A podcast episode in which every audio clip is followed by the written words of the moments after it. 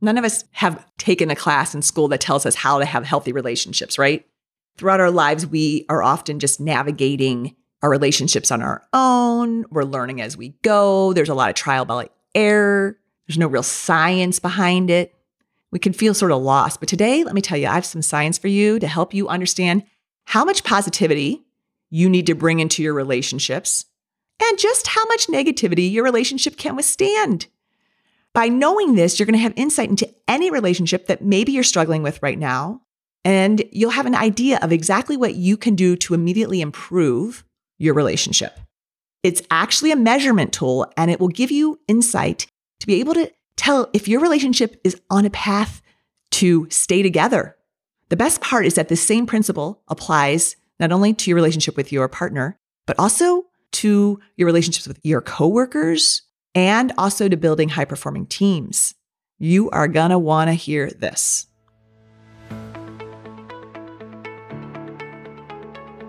Hello, I'm Rita Hyland, and you're about to discover what it means to position your business, career, and life to play full out. This show explores the way leaders just like you embrace and achieve their ambition without working harder or grinding it out any longer. So, if you want to take your life, business, or career to a playing full out status and do so while being the happiest high performer in the room, then hang with me because this show shares everything you need to know using the best of neuroscience, transformational psychology, and a bit of spiritual wisdom to help you change fast, even when it's uncomfortable or scary, or you failed to do so in the past. All this so that you can enjoy more freedom and prosperity in your business and life. I'm happy you're here. Hey there, friends. I've been talking to some people lately who have been expressing their struggle with their relationships. For some, it feels that the connection in their marriages has waned for others that they're struggling with a coworker who they're not clicking with, also with clients sometimes. It got me thinking about something super helpful I learned years ago and I wanted to share with you. It comes from a couple, two experts, who can predict within 15 minutes and with 94% accuracy if a couple will stay married or divorced. Now, when I heard that, I thought that was crazy, but I was also super fascinated to find out how on earth they could figure that out how they could figure out in 15 minutes with 94% accuracy whether a couple would divorce or not.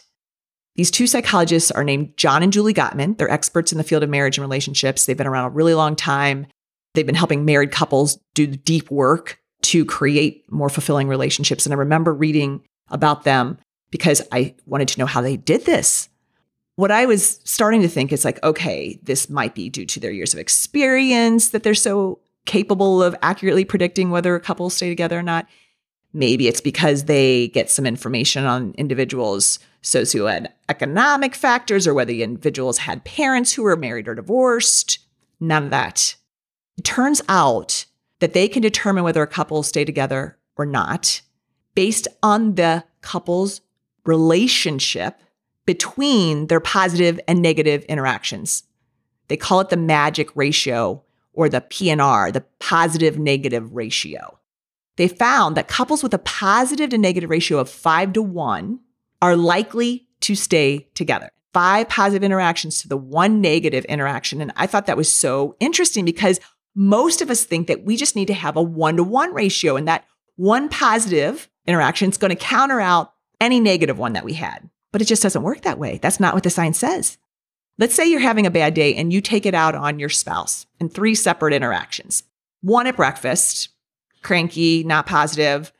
Then one in mid afternoon when you get the telephone call. And then you come home and you have another not so hot interaction at dinner. This means you have to have 15 positive interactions to have any chance of making up for those negative ones. Can you see the multiplying effect of having a bad week? Now, this got me thinking if this is true in marriages, is it true in other relationships? And I found out indeed it was. So let's put this in the context of your relationships at work and with coworkers. Think of how many relationships you have at work. It's probably a lot more than you think. And to establish a positive relationship with a colleague, you need to have a positive to negative relationship ratio of at least five to one. The Gottmans applied the five to one ratio, predicting marital success. But then more academic research was also conducted by Heaphy and Losada. And what they found was that the average ratio for high performing teams was 5.6 to 1. So, right in the same realm, high performing teams had interactions of 5.6 to 1, almost six positive interactions for every negative one. That's how they became a high performing team. Medium performance teams, they averaged about two positive comments for every one negative, or two positive interactions for every one negative. And then the low performing teams, well, they had three negative comments to every positive. So they were off the chart right away. I'm sure the same is true with our kids. Didn't find that those numbers, but truth is consistent. The same with your clients. If you want really strong relationships, that number of positive interactions is at least three to one. And if you want really great ones, it goes up to six.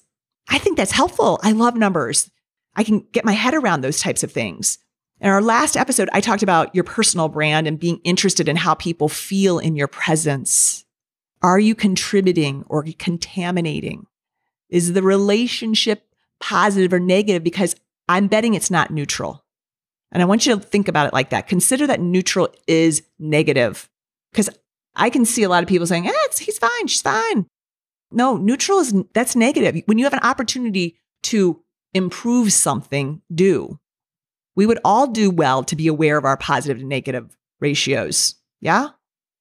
I used this recently when I was reflecting on an interaction with my husband. It had been relatively neutral for a couple days. And if I applied the same thing, that neutral is negative, well, then I had a lot of positive interactions to apply. And I made a deliberate effort. The same happened when my daughter recently, she interpreted something as negative, which I did not think was negative, but I made a note. I needed a positive interaction her five times to counteract that. It was helpful to me because, as I said, in most of our minds, we think we need to just have one positive to offset the one negative. And with that type of inaccurate assumption, it's no wonder why our relationships at our home or on our teams or with our coworkers are underperforming, are undersatisfying at best. So, your positive to negative ratio is such an easy way to gauge how your relationships are going and how they're doing. Being aware of it for just a week, it promises to provide you with a ton of insight and I'm sure opportunity to do something different. So your call to action is to look at your PNR, your positive to negative ratio with others. Keep it simple at first. Just choose one relationship. Maybe it's one that's struggling. Take a look.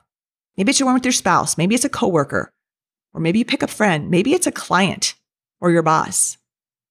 And then take a look at how many positive interactions to negative ones that you have within a week or a month, depending on the type of relationship.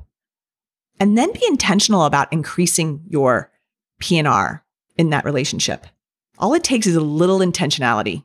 That's the deliberate decision that I'm going to elevate this relationship or this work culture I'm in, or my relationship with my partner, or the one with my child. I believe we all have the responsibility to bring our best and brightest and positive selves. It's not always easy, and sometimes we don't do it well. And in those times, we must be kind and positive to ourselves also. Which brings me to my final point that I want to make, which has to do with the positive to negative interactions we have with ourselves. This applies to our relationship with ourselves as well.